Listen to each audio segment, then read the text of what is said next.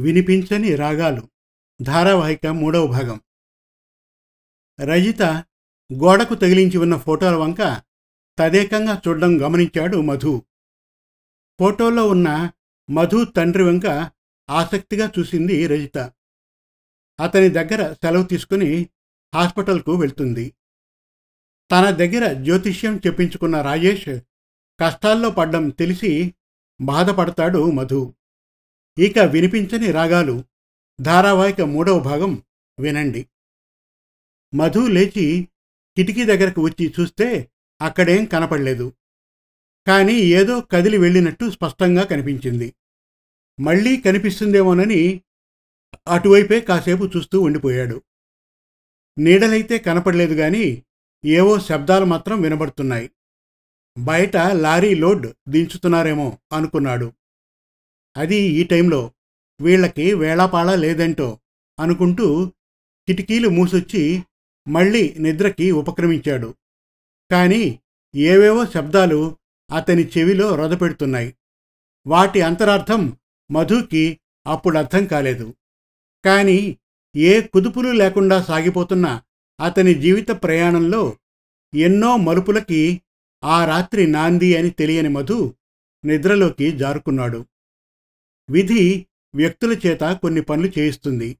అవి అసంకల్పిత చర్యలైనా పర్యవసానం మాత్రం అనుభవించి తీరాల్సిందే. ఎప్పుడో పడబోయే పశ్చాత్తాపానికి ఇప్పుడే బీజం పడుతుంది. మధు యథాలాపంగా పెదవి దాటిన ఒక చిన్న మాట ఒక విశాల వృక్షాన్ని కూల్చేసింది. అనాలోచితంగా అన్న ఒక చిన్న మాట ఎక్కడో ఒక నిండు జీవితాన్ని మార్చేసింది. తన మాటకి పర్యవసానం ఎలా ఉండబోతోందో తెలుసుకునే రోజు ఇంత తొందరగా వస్తుందని మధుకి తెలియదు. మధు లేచేసరికి బారెడు పొద్దెక్కింది. వాచ్మెన్ వచ్చి డోర్ కొట్టాడు. బద్ధకంగా లేచి తలుపు తీశాడు మధు. సార్ మీరు చెప్పిన పని గుట్టు చప్పుడు కాకుండా నిన్న రాత్రే చేసేశాను. ఇక సమస్య తీరిపోయినట్లే అన్నాడు. అర్థం కానట్టు చూశాడు మధు. నేనేం చెప్పాను? నువ్వేం చేశావు? అడిగాడు. అదే సార్ మన అపార్ట్మెంట్ ముందున్న పెద్ద చెట్టు కొట్టేశాను. హారి దుర్మార్గుడా చెట్టు కొట్టడమేంట్రా నేనెప్పుడు చెప్పాను? కలగన్నావా ఏంటి? అన్నాడు మధు. ఏం తెలియనట్టు తిరగేసి నన్నే అడుగుతున్నారేంటి సార్? మీరేగా నిన్న మధ్యాహ్నం ఈ చెట్టు కొట్టేస్తే పీడ విరగడవుతుంది అన్నారు. దీనివల్ల ఇన్ని తలనొప్పులు వస్తున్నాయన్నారు. మీరంత చిరాకు పడ్డం నేనెప్పుడూ చూడలేదు. అందుకే అందరూ పడుకున్నాక గొడ్డలితో నాలుగు దెబ్బలేశాను. అంతే నేల మట్టానికి ఒరిగిపోయింది. దొంగ తీసుకెళ్ళి పక్క వీధిలో పడేశాను. మనం కొట్టినట్టు మున్సిపాలిటీ వాళ్ళకే కాదు వాళ్ళ జేజమ్మకు కూడా తెలీదు. మీరు హ్యాపీగా ఉండండి సార్ అని చెప్పి వెళ్ళిపోయిన వాచ్మెన్ వైపు చూస్తూ తల పట్టుకున్నాడు మధు. ఏం హ్యాపీరా బాబు పచ్చని చెట్టు కొట్టేశావు. రాత్రి దుబ్బుమని చప్పుడైంది ఇదా.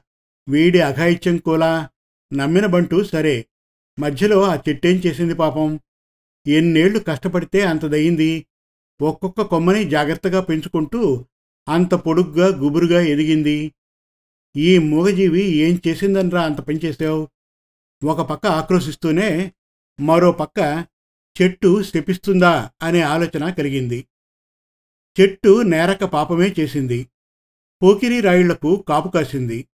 తాగుబోతులకు తల విరబోసి మదుగిచ్చింది. దిక్కుమాలిన వెధవలకు అడ్డాగా మారింది. వచ్చేపోయే ఆడవాళ్ళని వేధించేందుకు వేదికయ్యింది కాని ఆ పాపం నోరులేని చెట్టుదా? తన కిందున ఎవరికైనా నీడనివ్వడమే తనకి తెలుసు. తాగుబోతులని హేళనగా ముడుచుకోదు. లోక కళ్యాణకర్తలకి గొడుగు పట్టదు. ఒకటే రీతి ఒకటే నీతి. అతి కొద్ది కాలంలోనే ఆ చెట్టు మరింత గట్టి గుబురుగా మారింది. ఇంటి ముందు తాటాకు పందిరి వేసినట్టు చల్లగా ఉంది. అపార్ట్మెంట్ గోడను దాటి గర్వంగా చూసేలోపే ఇంత పని జరిగింది. అపార్ట్మెంట్ ఎదురుగా ఉన్న స్లంలో ఉండే కుర్రాళ్ళ మకాం ఎప్పుడూ చెట్టు కిందే. బాబు ఈ బళ్ళేవిటి వాటి మీద పొద్దస్తమానం కూర్చొని మీ కబుర్లేంటి? మీ ఇళ్ళకి పొరాదా? ఎవరికోసం ఈ పడిగాపులు? మా అపార్ట్మెంట్ ముందు ఇలా గుంపులుగా చేరి ఏం సాధిస్తారు?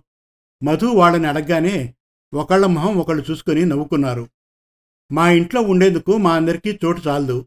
ఒకళ్ళు పడుకుంటే ఇంకోళ్ళు బయట కూర్చోవాలి. మావి చాలా చిన్న ఇళ్ళు. అసలే వేసవికాలం అందులో ఉక్కపోత మధ్యలో కరెంటు కోత. దీనికి తోడు ఇంట్లో ముసలమ్మల మంచాలు మూలుగుళ్ళు. ఇంకెక్కడుండేది? ఇంట్లో ఉంటే అమ్మా నాన్నలు మేం ఉద్యోగం చేయట్లేదని సణుగుడు. మాకెవరిస్తారు ఉద్యోగాలు? చదువుకున్నా అసలు ఎక్కడున్నాయని ఉద్యోగాలు? చెబితే వాళ్ళకి అర్థం కాదు. ఫోన్లో గేములు ఆడుకుంటే పని పాట లేదా ఎప్పుడు ఆటలేనా అని తిట్టిపోస్తారు. నిద్రపోతే నిద్రమొహంవాడు అంటారు. తింటే తిండిపోతంటారు. మాట్లాడితే వదరబోతంటారు. ఏం చేసినా మా ఉద్యోగాలకు ముడిపెట్టి ఎప్పుడెప్పుడు తిడదామా అని చూస్తూ ఉంటారు. అందుకే వాళ్ళకి అవకాశం ఇవ్వకూడదని ఈ చెట్టు కింద సమావేశమయ్యాం. మాకు ఉద్యోగాలు మీరు ఇప్పించండి. లేదా మాకు ఉద్యోగాలు వచ్చేదాకా మా జోలికి రాకండి అని పెద్ద ఉపన్యాసం ఇచ్చాడు ఒకడు. వాడి తెలివికి తల తిరిగిపోయింది మధుకి. వాడి తెలివికి తల తిరిగిపోయింది మధుకి. యువతకు అన్నిటి మీద మంచి అవగాహన ఉంది.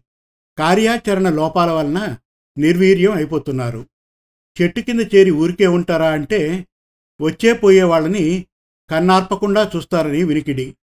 చూస్తూ కామెంట్లు చేస్తారని అలజడి. వాళ్ళని పొమ్మని అదమాయిస్తే మరింత పిచ్చిమీరిపోతున్నారు అదేమంటే మీ ఆడవాళ్ళని ఎప్పుడైనా కామెంట్ చేసామా చెప్పండి? మీరు ఎప్పుడైనా విన్నారా? మా బాధల్లో మేముంటే అలా మాట్లాడతారేంటి? అని ఎదురు ప్రశ్నలు. స్వయానా వినలేదు కానీ అపార్ట్మెంట్లో ఆడపిల్లల తల్లుల కంప్లైంట్ అదేగా?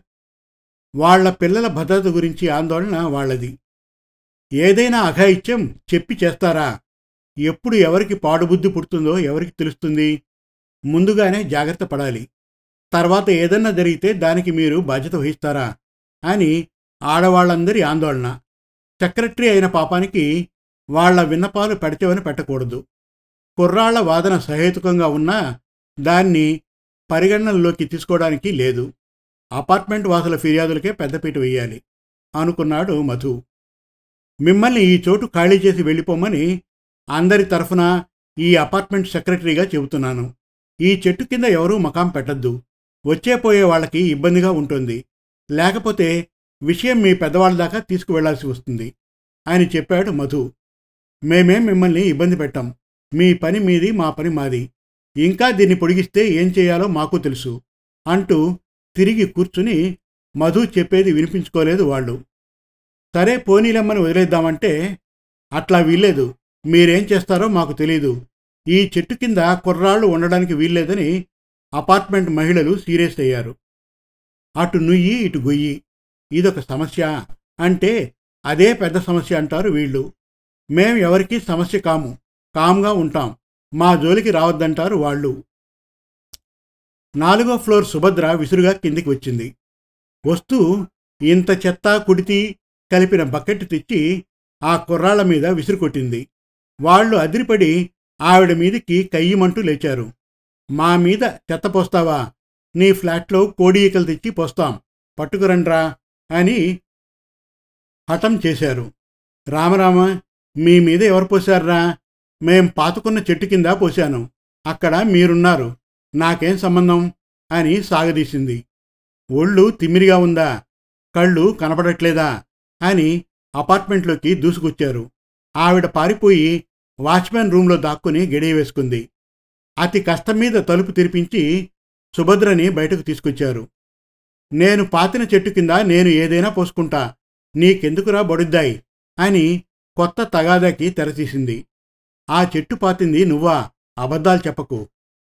నేను పాతాను. మా ఆయన పార్క్కి వాకింగ్ వెళ్ళినప్పుడు ఎవరూ చూడకుండా పీక్కొచ్చారు. రోజూ నీళ్ళు పోసింది నేను.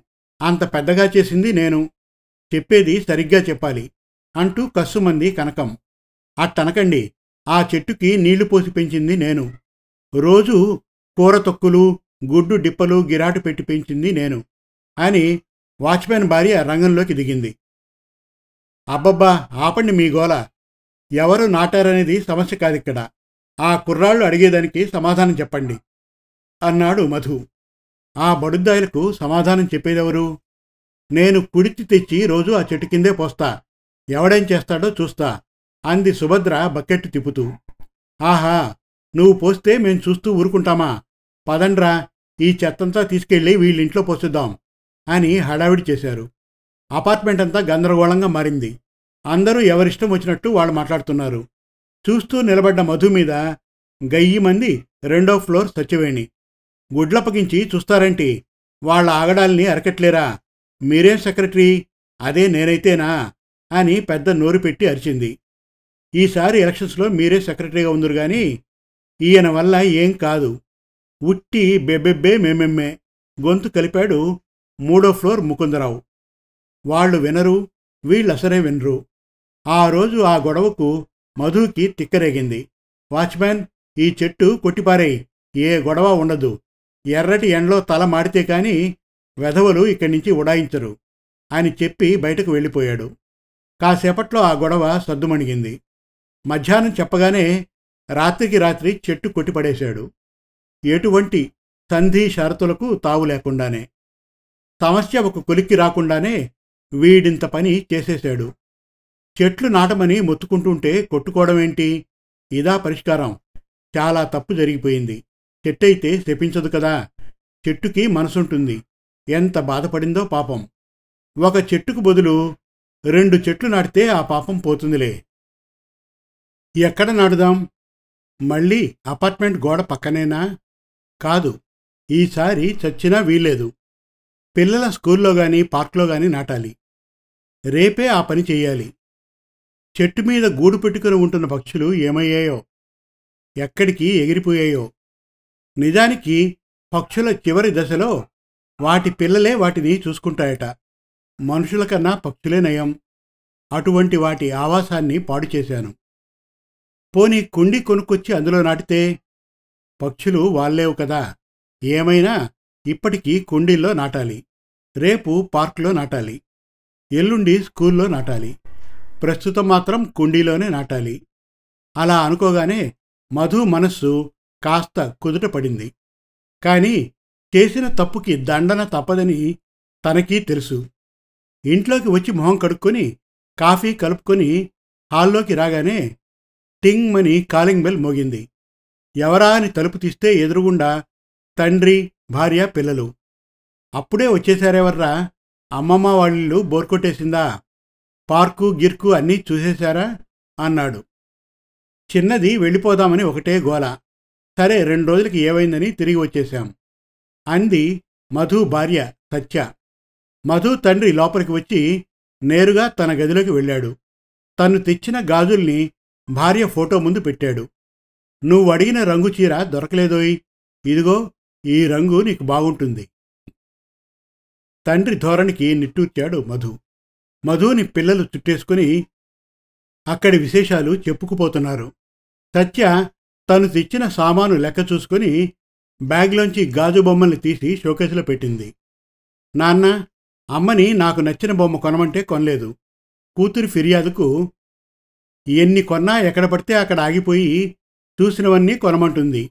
ఈ మధ్య దీని అల్లరి ఎక్కువైంది అంది సత్య. పోనీలేవోయ్ బాలానాం క్రీడాసక్త ఆడుకునే వయసులో ఆడుకోనివ్వు. నీకేం బొమ్మలు కావాలో నాకు చెప్పు. నీకు కొనిపెడతాను అన్నాడు కూతుర్ని ముద్దు పెట్టుకుంటూ. నాకు క్రేయాన్స్ డ్రాయింగ్ బుక్ కావాలన్నా కొనిపెట్టవా? అడిగింది పెద్ద కూతురు. తప్పకుండా కొనిపెడతా. ప్రాక్టిక్ మేక్స్ మా బుజ్జి పర్ఫెక్ట్ అన్నాడు పెద్ద కూతుర్ని దగ్గరకు తీసుకుంటూ. ప్రతిదానికి మీ దగ్గర రెడీమేడ్ సమాధానాలు భలే ఉంటాయండి. వాళ్ళనలా గారభం చేయకండి.